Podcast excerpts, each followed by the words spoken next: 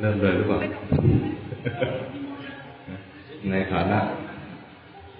กันเองเป็นญาติกันเข้ามาฟังพระคุยหน่อยถือว่าเป็นคุยกันปรารภธรรมะในโอกาสที่เรามาทำบุญปรารภบรรพบุรุษของเราบรรพบุรุษของเราเนี่ยเมื่อก่อนก็มีชีวิตเหมือนเราเกิดมาเป็นเด็กชายเด็กหญิงเหมือนกันเวลาผ่านไปแป๊บเดียวเราก็มาเป็นคุณย่าคุณยายคุณปู่คุณตานะเวลาผ่านไปรวดเร็วเผลอเผลอเผลอก็ผ่านไปเผลอเผลอก็ชีวิตหนึ่งก็ผ่านไปแล้วก็เป็นมาอย่างนี้ตลอดสามสามร้อยเราก็เกิดตายแบบเผลอเผลอเผลอเผลอเพลินเพลินเราสังเกตดูว่าเรานึกย้อนไปตอนเด็กเหมือนแป๊บเดียวจิตใจบางคนก็ยังเป็นเด็กอยู่รู้สึกไหมรู้สึกว่าร่างกายเราเนี่ยนะมันแก่แก่ไปแต่ใจเนี่ยยังเด็กถ้ายิ่งไปรวมกลุ่มนักเรียนเก่านะสมัยเพื่อนเพื่อนสมัยนักเรียนนะมันจะออกวัยเด็กออกมาเลยถ้ารู้จักชื่อพ่อชื่อแม่ก็จะเรียกชื่อพ่อชื่อแม่กันเลยยังยังเหมือนเด็กๆกันอยู่ตอนเด็กๆเห็นเพื่อนพ่อของเพื่อนอีกทีนะเวลาก็เจอกันเตะก้นกันแล้วก็โหทำอย่างกับเด็กๆในสายตาเราก็คือเขาแก่แล้วยังทำตัวแบบเด็กๆพอเราแก่ขึ้นมาก็เออมันก็อย่างนี้แหละมันเป็นธรรมดาเรามีประสบการณ์อยู่กับคนกลุ่มไหนเราก็เวลาเจอกันก็จะใช้พฤติกรรมแบบเดิมๆทีนี้ถ้าเรามีพฤติกรรมแบบเดิมๆซ้ำๆเราก็จะกลายเป็นนิสัยไอ้ตัวนิสัยเนี่ยทางพระจะเรียกพฤติกรรมเดิมๆที่ทำซ้ำๆเรียกว่าเป็นการทำกรรมแบบหนึ่งเรียกว่าอาจินกรรมเคยได้ยินคำนี้ไหมอาจินกรรมอาจินกรรมคือกรรมที่ทำซ้ำๆบ่อยๆมันอยู่ในชุดของกรรมที่แบ่งตามความหนักความเบาตามเกณฑ์ที่ให้ผลเร็วให้ผลช้ากรรมที่จะให้ผลก่อนเลยก็คือว่าคารุกรรมคารุกรรมเนี่ยก็มีทั้งกรรมที่เป็นกรรมดีและกรรมที่เป็นกรรมไม่ดีกรรมที่ไม่ดีที่เราเคยได้ยินกันก็คือน่าจะคุ้นกันอยู่เรียกว่าอานันตริยกรรมเคยได้ยินไหมอานันตริยกรรมก็คือไปฆ่าพ่อฆ่าแม่ฆ่าพระอรหันต์ทำร้ายพระพุทธเจ้าให้ห่อพระโลหิตแล้วก็ทำสนให้แตกกันถ้าทำหนึ่งในห้าอย่างนี้ก็เรียกว่าเข้าข่ายของคารุกรรมในทางชั่วจะปิดโอกาสที่จะได้มรรคผลแล้วก็ไม่ทางไม่มีทางขึ้นสวรรค์ด้วยมีแต่ทางไปอบายอย่างเดียวเหมือนอย่างที่พระเจ้าอาชาติศัตรูได้ทำปิตุฆาตปิตุฆาตคือฆ่าพ่อฆ่าพระเจ้าพิมพิสารแม้จะได้ฟังธรรมจากพระพุทธเจ้าแล้วก็ไม่สามารถบรรลุธรรมได้ทั้งทั้งที่โดยปัญญาโดยบารมีที่สะสมมาน่าจะได้บรรลุธรรมตอนที่ไปฟังธรรมครั้งแรกกับพระพุทธเจ้าในนั้นจะเรียกธรรมะอันนั้นว่าสามัญญผลอยู่ในสามัญญผลสูตรฟังธรรมเสร็จแล้วได้เพียงปฏิญาณตนเป็นอุบาสกพอ อเสด็จกลับไปแล้วพระพุทธเจ้าตรัสกับพระอานนท์ว่าถ้าพระเจ้าอาชาติศัตรูไม่ได้ทำปิตุฆาตฟังธรรมครั้งนี้จะต้องได้อย่างต่ำคือพระโสดาบันแต่ที่ไม่ได้เพราะว่าไปทำกรรมหนักเอาไว้กรรมหนักนั้นคือกรุกรรมซึ่งปิดมรรคผลแล้วก็ปิดสวรรค์เลยแต่พระเจ้าอาชาติศัตรูก็หลังจากนั้นที่ได้มีความเลื่อมใสศรัทธาในคำสอนของพระพุทธเจ้าแล้วก็ทำนุบำรุงศาสนาแม้กระทั่งว่าพระพุทธเจ้าปรินิพพานไปแล้วก็เป็นผู้ประสานในการทำสังฆายนาสร้างวัดสร้างที่บรรจุพระบรมสารีริกธาตุด้วยการที่ทำที่บุญทำให้ผ่อนหนักเป็นเบาไม่อย่างนั้นเราจะตกนรกลึกกว่านี้นานกว่านี้อันนี้กรรมกรรมที่ให้ผลก่อนเป็นอนันตริยกรรมเป็นจะเรียกโดยศัพท์ในชุดนี้เรียกคารุกรรมกรรมหนักอนันตริยกรรมแปลว่าการที่ให้ผลทันทีไม่มีอะไรมาขั้นในระหว่างก็คือตายจากชาตินี้แล้วก็ตกอบายเลยไม่มีอะไรมาขั้นเหมือนส้มไหลไม่หยุดไม่มีอะไรมากั้น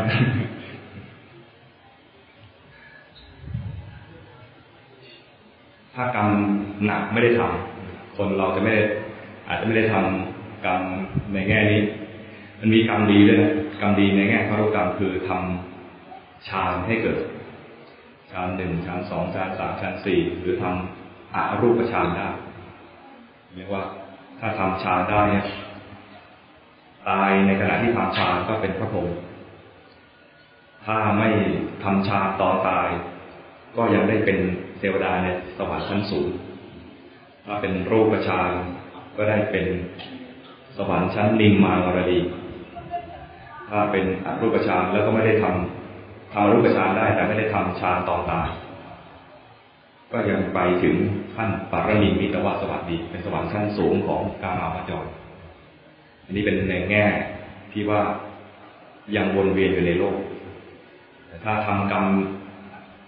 ที่หนักกว่านั้นกรรมดีที่หนักกว่านั้นคือทำกรรมฐานทำสมถะกรรมฐานวิปัสสนากรรมฐานต้องทำคู่กันด้วยนะคำนี้ต้องมาคู่กันนะไม่ใช่แค่ทำสมถะอย่างเดียวคำนี้จะมาคู่กันสังเกตให้ดีทำสมถะกรรมฐานและวิปัสสนากรรมฐาน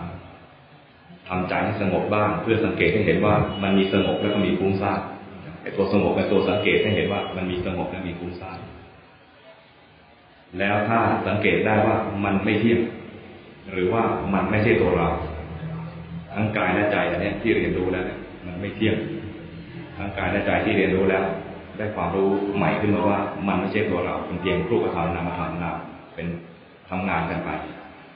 ก็บรรลุมรรคผลขั้นต้นเป็นพระโสดาบันอย่างนี้แล้วก็เป็นกรรมที่ทำแล้วปิดอบาย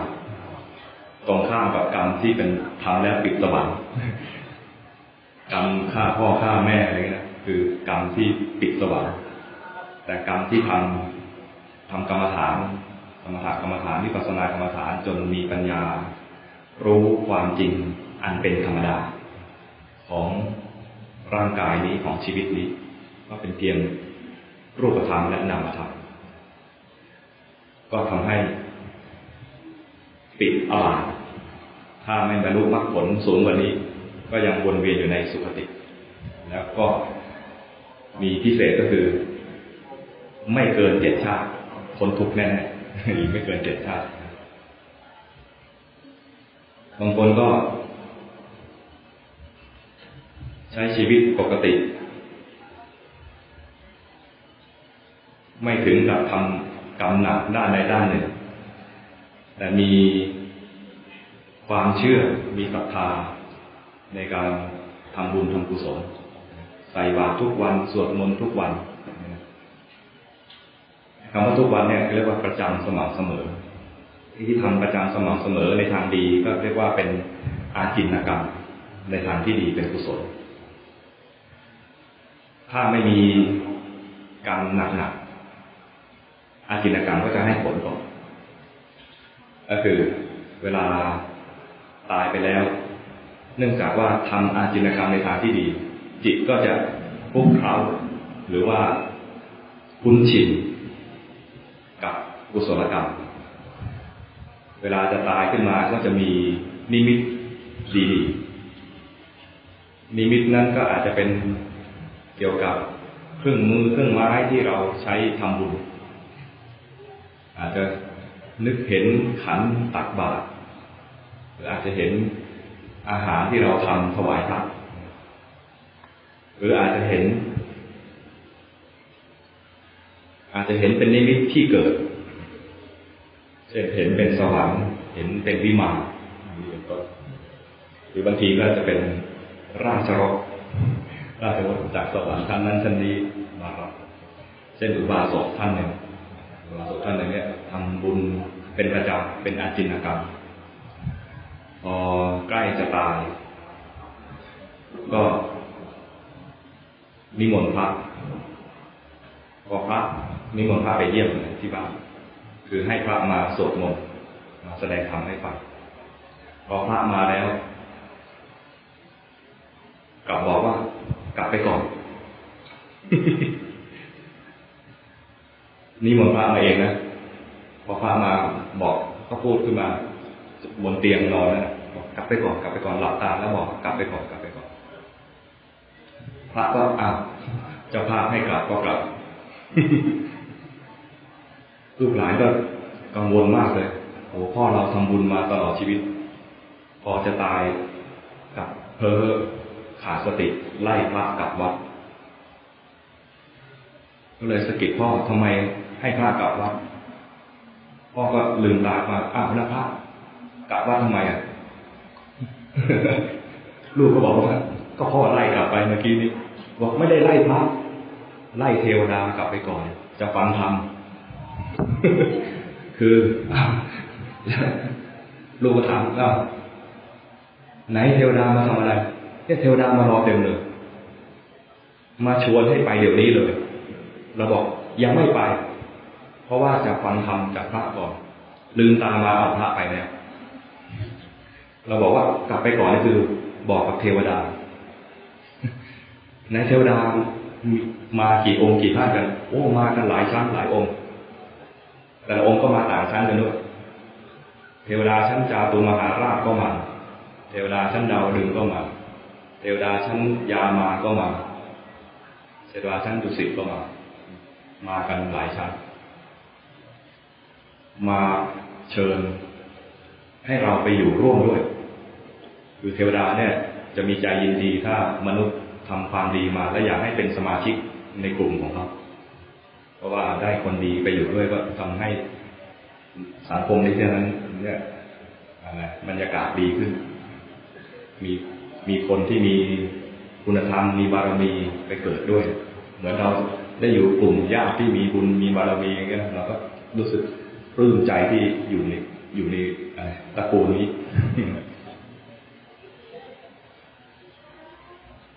แต่ลูกไม่เห็นลูกลูกก็ยังคิดว่าพ่อยังเพ้ออยู่เลยถามพ่อจะเอาอะไรเนี่ยลูกจะเชื่อได้ไงว่าที่พ่อพูดมาเนี่ยจริงหรือไม่จริงพ่อก็บอกว่าไหนมีมีพวงมาลัยบ้างไหมลูกบอกมีเตรียมไว้ถวายพระแต่พระกลับไปก่อนไม่ทันได้ถวายงั้นเอาอันนี้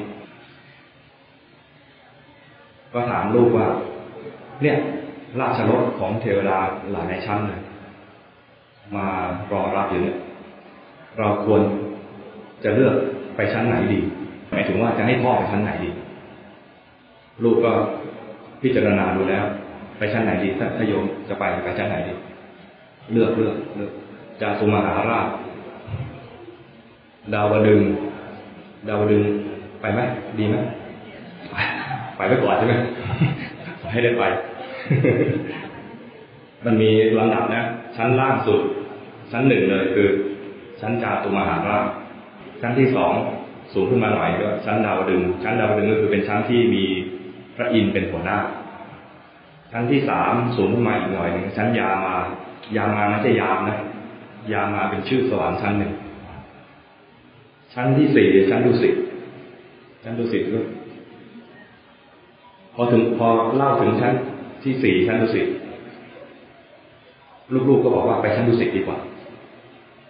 เหตุผลก็คือว่าชั้นดุสิตเนี่ยมีพระโพธิสัตว์อยู่เยอะไปอยู่บนชั้นดุสิตแล้วเนี่ยได้อยู่ใกล้พระโพธิสัตว์มีโอกาสฟังธรรมนะมีโอกาสฟังธรรมต่อเนื่องเพราะมีเหมือนมีผู้ที่ปรารถนาจะไปเป็นพระพุทธเจ้าสร้างบารมีไว้มากมายไม่ใช่เพียงองค์เดียวมีมากมายเพราะฉะนั้นถ้าจะไปสวรรค์แล้วเนี่ยถ้าจะเลือกได้ถ้าเลือกได้ให้เลือกไปชั้นดุสิตดีกว่าลูกก็บอกพ่ออ้าวงั้นงั้นเราขอไปสวรรค์ชั้นดุสิตก็แล้วกันขอเลือกราชรถของสวรรค์ชั้นดุสิตกับพวงมาลัยคล้องที่เรียกอะไรอืมงองอนเรียกงอนใช่ไหมราชรถเคยขึ้นไหมไม่เคยขึ้นเราก็ไม่เคยขึ้นเราก็เรียกส่วนประกอบไม่เคยถูกนะก็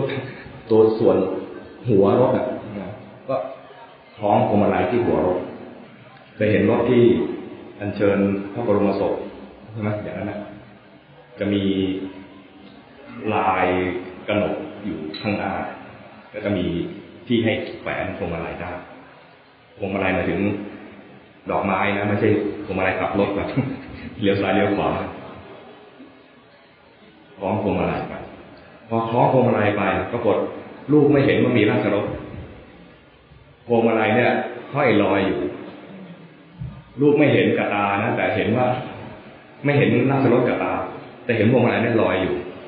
ก็เชื่อได้เลยว่าที่พ่อเห็นเนี่ยไม่ใช่เพ้อเป็นจริงมีราชรถของเทวดามาจริงเทวดาชั้นดุสิตก็ปลื้มใจอ๋อเราได้อุบาสกผู้มีคุณธรรมไปร่วมอยู่ด้วยบนสวรรค์ด้วยกันเทวดาชั้นอื่นก็อนุโมทนาอ๋อดีแล้วเลือกดีแล้วไม่ได้ไม่ได้คิดเครียดแค้นไม่ได้คิดโกรธอะไรก็ดีแล้วให้เลือกอยู่สวรรค์ชั้นนั้นก็ดีก็พอตกลงตกลงตรงใจว่าจะเลือกไปชั้นดุสิตเสร็จแล้วก็ล้มตัวลงนอนก็สิ้นใจไปแบบสบายๆพระกลับวัดเสร็จพระชุดนั้นนะกลับวัดไปพระพุทธเจ้าถามว่าทำไมกลับมาเร็วจังตั้งแต่พระองค์เจริญอุบาสกถึงกับเพ้อแล้วอุบาสกถึงกับเพ้อแล้วเพ้อยังไงขมอมฉันไปเสร็จไปถึงบ้านยังไม่ทันตั้งยังไม่ทันได้นั่งเลยอุบาสกไล่ให้กลับวัดบอกให้กลับไปก่อนพระเจ้าตรัสว่าเธอเข้าใจผิดแล้วเขาเขาไล่เทวดานี่คือทำอาจินกรรมทำอาจินกรรมจนใจเนี่ยคลุกคลีอยู่กับบุญกุศลจนเทวดาเนี่ยอยากให้ไปอยู่ด้วยต้องทำให้ได้ขนาดนั้นถ้าไม่มีคารุกรรมนะทำช้าไม่ได้ก็ให้ทำให้เป็นประจำสวดมนต์เป็นประจำนั่งกรรมฐานเป็นประจำและกรรมฐานที่ว่าเนี่ยทำให้ทั้งสมถะกรรมฐานและวิปัสสนากรรมฐานไม่ต้องไม่ต้องเลือกอย่างเดียวทำสองอย่างเลยเวลาทำก็หากรรมฐานอะไรสักอย่างหนึ่งเป็นที่อยู่ของจิตสวดมนต์เนี่ยตอนสวดมนต์เนี่ยนะบทสวดมนต์เป็นที่อยู่ของจิตปากสวดมนต์ไปออกเสียงด้วยถ้าใจอยู่กับบทสวดมนต์เรียกว่าทำสมถะกรรมฐานได้ใจสงบอยู่กับบทสวดมนต์ระหว่างสวดไปบางทีใจแวบไปคิดเรื่องโน้นเรื่องนี้ธรรมดาเป็นเรื่องธรรมดาของคนปุถุชนที่จิตใจยังฟุ้งซ่านเผลอไปตอนเผลอไปใจไม่สงบไม่ได้สมถะกรรมฐานแต่เป็นเป็นโอกาสที่จะทำวิปัสสนากรรมฐานก็คือรู้ทันจิตที่มันไม่สงบนะตอนรู้ทันขณะนั้นไม่ได้ไม่ได้คิดไม่ได้ฟุ้งซ่านเป็นขณะที่รู้ตอนฟุ้งซ่านไม่ได้อยู่กับบทสวดมนต์เลยไปคิดถึงเรื่องอื่นสมถะกรรมฐานก็ไม่ได้วิปัสสนากรรมฐานก็ไม่มีแต่ถ้ารู้ว่าเมื่อกี้เผลอตอนรู้หายเผลอตอนหลงไปคิดเรื่องอื่นคือไม่มีสมถะกรรมฐานและวิปัสสนากรรมฐานเลยแต่พอรู้ว่าหลงจากหลงกลายเป็นรู้ขึ้นมาขณะที่รู้นั้นกลายเป็นขณะของกุศลตอนหลงคิดเรื่องอื่นเผลอคิดเรื่องอื่นเนี่ยเป็นขณะที่ไม่ดีเป็นอกุศลตอนรู้ว่าเผลอเป็นกุศลพอดีดังนั้นตอนรู้ทีไรความหลง จะดับทุกทีเพราะฉะนั้นเวลาสวดมนต์แล้วเผลอไปเพียงแค่รู้ว่าเมื่อกี้เผลอรู้ว่าเมื่อกี้เผลอความเผลอก็ดับกลายเป็นรู้ขึ้นมาถ้ารู้ยึดด้วยใจที่เป็นกลางอย่างนี้ไม่ได้ไม่ได้ทำอะไรเกินกว่ารู้จิตใจก็จะเรียนรู้ว่าเผลอเมื่อกี้ที่เกิดขึ้นมานะดับไปแล้วและไอ้รู้เนี่ยก็จะดับตามไปด้วยแต่จิตมันเป็นขณะขณะนะขณะหนึ่งสวดมนต์อยู่อีกขณะหนึ่งไปคิดเรื่องอื่นอีกขณะหนึ่งมารู้ว่าเมื่อกี้เผลอคิดตอนที่รู้เผลอคิดไอ้เผลอก็ดับแล้วการรู้อย่างเนี้ยคือประกอบด้วยสติและสมาธิด้วยเป็นสมาธิเพียงแค่ชั่วขณะแต่เพียงชั่วขณะเนี่ยก็มีผลกับจิตมากคือจิตได้เรียนรู้แล้วว่าความเผลอเมื่อกี้มีอยู่จริงแล้วดับไปแล้วจริงๆเพราะขณะนี้ไม่ใช่เผลอแล้วเป็นขณะที่รู้แล้วพอเรียนอย่างนี้เพียงครั้งเดียวยังไม่บรรลุมรรคผลก็กลับมาเรียนใหม่วิธีกลับมาเรียนใหม่ก็คือสวดมนต์ต่อการสวดมนต์ก็เหมือนเป็นการเข้าห้องเรียนเรียนรู้เรื่องจิตเดี๋ยวจิตเผลออีกรู้ทันจิตที่เผลอพอรู้ทันจิตที่เผลอเผลอดับแล้วเนี่ยเรียนรู้อย่างนี้ไปเรื่อยๆทำเป็นประจำถ้าทำฌานไม่ได้ไม่มีคารุกรรมด้านดีก็ทำอาจินกรรมให้มันจิตมันมีการคุ้นชินเพราะนั้นครูบาอาจารย์ก็จะคอยบอกเตือนว่าเวลาทำในรูปแบบเนี่ยทำกรรมฐานในรูปแบบเนี่ยสวดมนต์ไหว้พระหรือว่านั่งกรรมฐานหรือเดินจงกรมให้ทำประจำไม่ต้องมากไม่ถึงว่าไม่ต้องใช้เวลามากหลายหลายชั่วโมงสักสิบห้านาทีก็ได้เกินกว่านั้นก็ดีแต่ถ้าไม่เคยทำเลยขอสิบห้านาทีสิบห้านาทีแต่ขอประจำประจำเพื่อให้เกิดอาจินกรรมให้จิตมันคุ้นชินถึงเวลาแล้วก็ทำถึงเวลาแล้วก็ทำถ้าวันนี้กลับบ้านดึกไปทำธุระอะไรมาเลยนะกลับบ้านดึกอาบน้ำเสร็จยังไงก็ก็ขอทำก่อนสิบห้านาทีก่อนนอนแต่ไม่ใช่นอนทำถ้านอนทำเนี่ยไม่ถึงสิบห้านาทีก็หลับแล้วนั้นต้องไอ้ตรงที่ว่าทำทุกวันมีความสม่ำเสมอเนี่ยนะเราจะได้อาจินกรรมด้วยเราจะได้ความเพียรด้วยมีขันติมีความอดทนได้สัจจะบารมีได้ทำกิจวัตรของตัวเองให้ให้เป็นประจำก็เป็นสิ่งที่ควรฝึกควรทำเรามีอาจินกรรมในแง่ที่ว่าไม่ดีอยู่เยอะเหมือนกันเช่นฟุ้งซ่านคุยเรื่องโน้นเรื่องนี้ที่ลืมกายลืมใจนี่นะอันนี้ก็เป็นอาจินกรรมของปุถุชนทั่วๆไปเรามาสร้างอาจินกรรมในแบบที่ว่าจะสร้างภพภูมิที่ดีในอนาคตข้างหน้าก็คือทำอาจินกรรมที่เป็นกุศลหาเวลาเป็นประจำที่เป็นกิจวัตรของเราเพื่อจะทำกรรมฐานสมถกรรมฐานวิปัสสนากรรมฐานแล้วทางกรรมฐานก็อย่าไปดูถูกบุญเรื่องอื่นไม่ใช่ว่าเพราะฉันเป็นนักปฏิบัติแล้วฉันไม่ต้องทำทานอันนี้ก็ไม่ฉลาดก็ต้องทำทานทานเนี่ยเป็นการกำจัดความตระหนี่เราเวลาทำงานเรียนรู้อะไรมีประสบการณ์อะไรมาทำงานเนี่ยสะสมทรัพย์สมบัติมาเพื่อป้องกันความติดยึดเพื่อป้องกันความเสียดายในเวลาที่เราต้องจากไปเราต้องจากมันอยู่แล้วสิ่งเหล่านี้เนี่ยนะเป็นของของโลกเพียงแต่ถ้ามีเราเรามีความสามารถสั่งสมมาเนี่ยนะถ้าเราไม่ไม่หัดสละได้บ้างเนี่ยนะตอนสุดท้ายที่เราเราจะตายจริงๆเราจะต้องเสียดายอย่างมากเพราะไม่เคยเสียสละไม่เคยไม่ไม่เคยตัดความตระหนี่แจกจ่ายก็บ้างเนี่ยพอตอนจะตายจะเสียดายยิ่งถ้าลูกหลานมาตกลงมรดกกันปลายเตียงเนี่ยนะยิ่งเครียดแค้นกูยังไม่ตายเลยมึงจะไปแบ่งสมบัติกันแล้วอย่างเงี้ยนะมันไม่เคยให้คนอื่นเขาบ้างพอถึงคราวที่ต้องสูญเสียหมดทุกอย่างบ้านที่เคยสร้างมาจะมีคนอื่นมาอยู่แทนทรัพย์สมบัติต่างๆที่เราสั่งสมไว้ในธนาคารชื่ออาจจะเป็นของเราตอนนี้แต่เดี๋ยวมันจะไม่ใช่ของเราแล้วชื่อเสียงเกียรติยศอะไรต่างๆที่สะสมไว้ก็ จะไม่รับรู้แล้วสูญเสียหมดทุกอย่างครอบครัวคนรักเราก็จะต้องจากเข้าไปทิ้งไว้เบื้องหลังถ้าเราไม่หัดเสียสละด้วยการให้ทานเราจะไม่มีความคุ้นชิน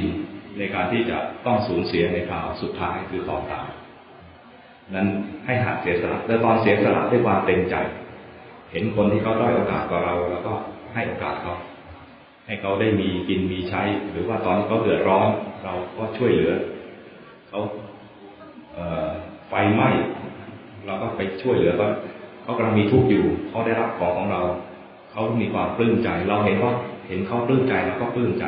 ปีติใจผู้ให้ก็มีความปลื้มใจผู้รับก็มีความปลื้มใจคนเห็นก็มีความปลื้มใจสุขใจผู้ให้ซึ้งใจผู้รับประทับใจผู้พบเห็นอย่างนี้เหมือนอย่างที่บรรพบุรุษของเราเนี่ยสร้างวัดนี้สร้างวัดนี้ขึ้นมาร่วมกับคนหลายคนเมื่อกี้ไปอ่านที่ป้ายถ้าได้สร้างบุญอย่างเดียวไว้พอตอนตายเนี่ยประทับใจภาพของของวิมานก็จะปรากฏตอนตายจะมีวิมานปรากฏเลยเพราะว่าได้สร้างเสนาสนะถวายพระสร้างที่อยู่อาศัยถวายพระเนี่ยโดยเฉพาะสร้างวัดสร้างศาลาเนี่ยเป็นประโยชน์กับคนหมู่มากคนมาใช้ประโยชน์ได้มากอานิสงส์ก็เยอะความประทับใจเวลามาเห็นคนใช้ประโยชน์ทีไรก็ได้ความประทับใจทุกทีใครไม่เห็นท่านก็เห็นประมาณอย่างเงี้ยการเสียสละทรัพย์สมบัติแม้สละไปมันก็ไม่ถึงกับก็ยากจนทันทีการเสียสละทรัพย์และเป็นประโยชน์กับคนหมู่มากเนี่ยจะได้ความปลื้มใจปิติใจเก็บทรัพย์ไว้กับคนเดียวมันจะได้มันได้ใช้คนเดียวไม่ปลื้มใจเท่าไหร่หรอกแต่ถ้าเอาทรัพย์ไปเป็นประโยชน์กับคนอื่นจะมีความปลื้มใจปิติใจ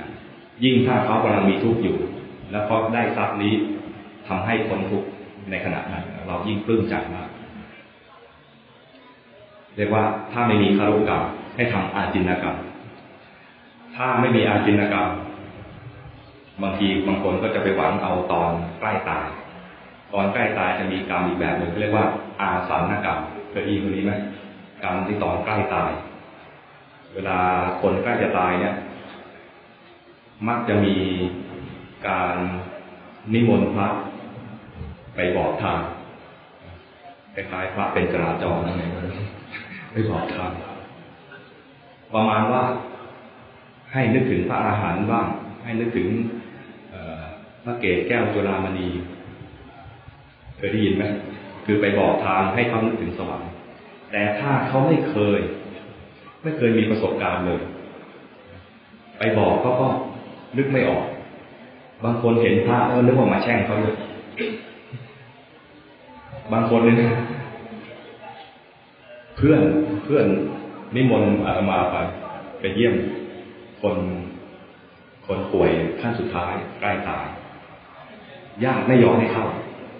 ตัวคนป่วยจะตกใจว่าพระมาเยี่ยมมันเป็นสัญลักษณ์ของมัจจุราชยังไงแล้วก็ไม่หักหามแล้วก็ไม่เป็นไรไม่ขึ้นก็ไม่ไปแล้วก็ได้จะแผ่เมตตาไปให้อย่างนี้เรียกว่าไม่มีไม่มีอาจินกรรมไม่มีคารุกรรมแล้วก็ไม่ได้ไม่ได้มีศรัทธาในแง่ที่ว่าจะทำยังไงที่จะบอกทางในระยะสุดท้ายให้ไปได้บางคนไม่เคยมีประสบการณ์ในด้านดีไม่เคยมีศรัทธาในพระพุทธศาสนาไม่เคยมีศรัทธาในครูบาอาจารย์หากินอย่างเดียวหากินอย่างเดียวเหมือนนิทานที่เคยได้ยินกันมาที่คนหาหอยขายทั้งชีวิตพอใกล้ตายญาติญาติก็บอกว่าให้ภาวนานะสัมมาอรหังสัมมาอรหังยายคนนั้นก็สัมมาอรหอยสัมมาอรหอยคือนึกถึงพระอรหันต์ไม่เป็นนึกได้แต่หอยภาพที่ปรากฏคือเป็นหอยแล้วตายไปก็แน่นอนผมไม่ได้ไปอยู่กับพระแน่ๆอยู่กับหอยไปเกิดเป็นสหายกับหอยต่างๆจะเป็น หอยที่ตัวเองหาจนคุ้นชินเลยให้ลองนึกดูตัวเองนะให้ลองนึกตัวเองเวลาเราก่อนนอนนะสมมติก่อนนอนเนี่ยเล่นโทรศัพท์ใครทำนี้บ้างมีไหมดูอ่านข่าวไปเรื่อยๆหรืออ่านไลน์อ่านเฟซอะไรกันนะอ่านไปเรื่อยๆข่าวนู่นข่าวนี้หลับไปฝันฝันไอ้เรื่องราวที่อ่านฟุ้งซ่านฟุ้งซ่านยันหลับอย่างเงี้ยไอ้ตอนก่อนตายแล้วทำอย่างนี้นะเป็นการซ้อมอาสานกรรมจิตก่อนหลับเป็นยังไงพอหลับปุ๊บก็คิดเรื่องนี้คนเครียดแค้นก่อนหลับนะหลับไปก็ฝันร้าย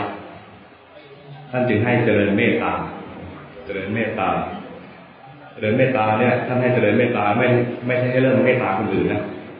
เริ่มจากเมตตาตนเองก่อน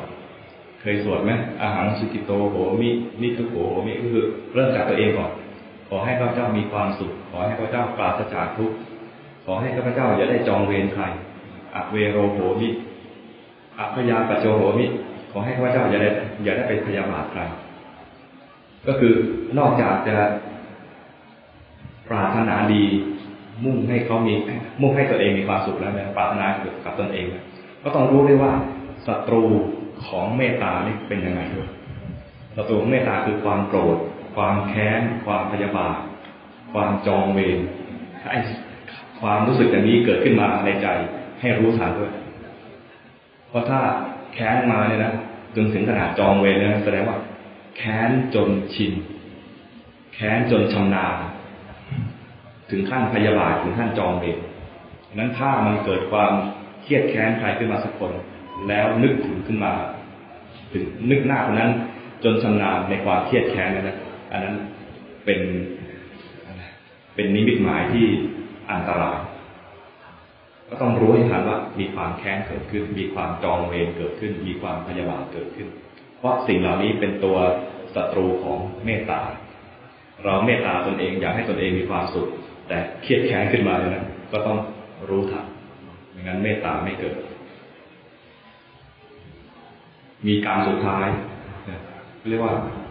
กตตากรรมกรรมแบบทำแบบเหมือนไม่เจตนา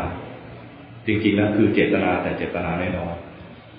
พูดเรื่องกรรมมาเนี่ยนะก็คือจะบอกว่าพวกเราเนี่ย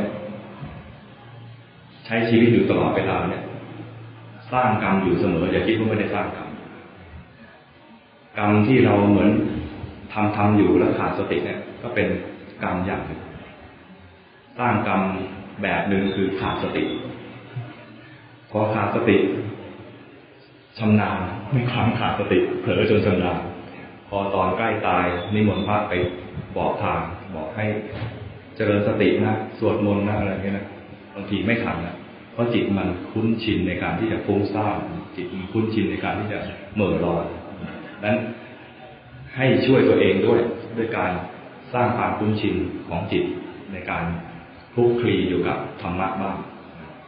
แบ่งเวลาในชีวิตประจำวันแบ่งเวลาในชีวิตประจำวันให้สวดมนต์หรือว่านั่งกรรมฐานบ้าง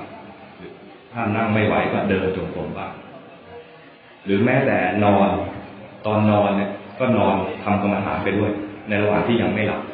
นอนดูกายนี้หายใจไปจนกว่าจะหลับหายใจเข้าหายใจออกจนกว่าจะหลับอย่านอนเฉยๆนอนแล้วก็ใช้ร่างกายที่กำลังหายใจเนี่ยเป็นอารมณ์ก็ทำให้การนอนครั้งนั้นเนี่ยก่อนจะหลับได้ทำกรรมฐานตัวหนึ่งคือทำอานาปานสติก็อย่าได้ประมาทในชีวิตเพราะชีวิตมันสั้นนิดเดียวชีวิตนี้พระพุทธเจ้าตรัสว่าชีวิตนี้น้อยนักดูตัวอย่างบรรพบุรุษของเราเมื่อก่อนนี้ก็มีชีวิตแบบเราแล้วก็ผ่านไปแล้วและเราก็เหมือนกันเราได้เองเป็นพยานของเราเองได้เลยเมื่อก่อนนี้เมื่อไม่นานมานี้เราก็เป็นเด็กหญิงเด็กชาย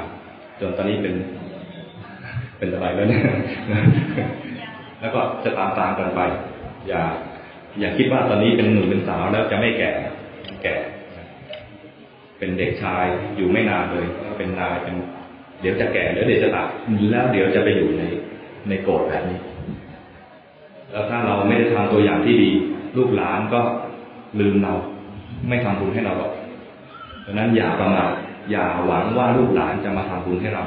เราต้องทำบุญเอาไว้เองอย่างบรรพบุรุษของเราเนี่ยสร้างบุญเอาไว้ดีแล้วเขาไปดีแล้วแม้เราไม่ทำให้นะท่านก็ได้รับผลบุญของท่านอยู่แล้วแต่เราเป็นพยานว่าเราเกิดในตระกูลที่ดีมีบรรพบุรุษสร้างบุญเอาไว้ดีเรามีตัวอย่างที่ดีเราจึงไม่ประมาทในการทำบุญทำให้ท่านได้สบายใจเวลาท่านมองมาแล้วสบายใจว่าลูกหลานยังดำเนินชีวิตไม่ประมาทก็ขอให้ทุกท่านเนี่ยที่เป็นญาติญาติของอาตมาด้วยทุกคนเนี่ยใช้ชีวิตอย่างไม่ประมาทอย่าให้บรรพบุรุษของเราเนี่ยมองลงมาแล้วเศร้าเสียใจท่านได้ให้ทานไว้ดีและท่านได้ภาวนาไว้ดีเราก็จะให้ทานรักษาศีลเจริญภาวนาตามรอยพระบุรุษแล้วก็ตามรอยพระพุทธเจ้าไปด้วยถ้าทำได้ดีกว่าท่านท่านก็ยิ่งอนุโมทนาทำทำถึงขั้นได้รับมรรคผลเลยยิ่งดีจะได้เป็นเป็นสีแก่วงตระกูลขออนุโมทนากับญาติญาติทุกๆคนแล้วก็ก็ทั้งความปรารถนาดีให้พวกเราเนี่ยได้ความเจริญในพุทธศาสนาแล้วก็ได้รับความพ้นทุกข์ด้วยกันทุกท่านทุกคนขออนุโมทนา